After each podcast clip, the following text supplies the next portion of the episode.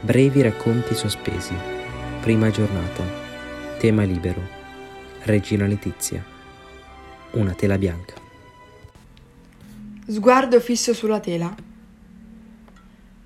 Lucio contemplava il candore del cotone come se esso stesso potesse suggerire il destino del quadro.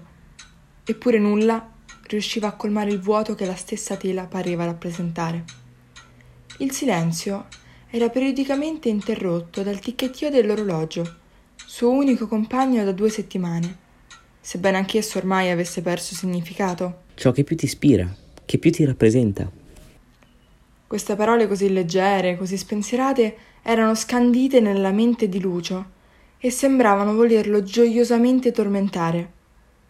Erano state pronunciate due settimane prima dal caro amico Gianluca, quasi un fratello erano state pronunciate per confortare, forse in un gesto quasi caritatevole, per facilitare il lavoro all'artista, che era da tempo che non produceva nulla di nuovo, anzi, che non produceva proprio nulla. Il cosiddetto capolavoro era destinato al salone del nuovo appartamento di Gianluca, comprato da poco con la compagna, e spoglio di ogni sorta di arredamento. Però, almeno per ora, la tela era ancora nella piccola mansarda di Lucio e ci sarebbe rimasta ancora molto. Tutto immobile, se non per l'impercettibile movimento suggerito dalle lancette dell'orologio. Sguardo fisso sulla tela. E nell'immobilità di quel pomeriggio velato, o forse chissà era mattino, a Lucio parve di sentire finalmente qualcosa, qualcosa di inaspettato. Quindi? Non hai nemmeno la forza di prendere il pennello? Ho sentito dire che i pittori dipingono. Il pensare intensamente è un'arte riservata ai filosofi. Non avrei forse sbagliato professione?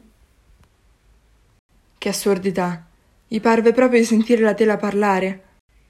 Lo sai che cos'è un artista senza ispirazione, lo sai. Il fatto era che l'ispirazione di Lucio se n'era andata molto tempo prima, insieme a lei. Lei l'unica capace di comprenderlo, l'unica capace di salvarlo da quel vuoto che certe volte si impossessava del suo animo, l'unica capace di sostenerlo. Lei lo aveva lasciato e con lei la sua voglia di dipingere. Lo sai, vero?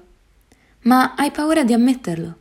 Temi di non riconoscere a te stesso che qualsiasi cosa potresti disegnare non sarà mai abbastanza, perché tu non sarai mai abbastanza. La tela continuava, ma Lucio ormai non sentiva più niente. Si alzò, afferrò finalmente il pennello ed impugnandolo saldamente si avventò sulla tela. E mentre la delicata punta del pennello si infrangeva sulla tesa stoffa, l'animo di Lucio era straziato dalla consapevolezza di non essere abbastanza pittore, di non essere abbastanza per lei, di non essere abbastanza nemmeno per se stesso, fino a quando il dolore lacerò il suo animo e con esso la tela. Infine completò l'opera, con una distratta dedica sul retro. Con altrettanto impeto si precipitò a casa del caro amico. Frettolosamente adagiò il quadro sull'uscio della porta e suonò il campanello. Gianluca aprì la porta, ma non trovò nessuno ad attenderlo, se non una tela tagliata nel mezzo con dietro scritto Ho fatto del mio meglio.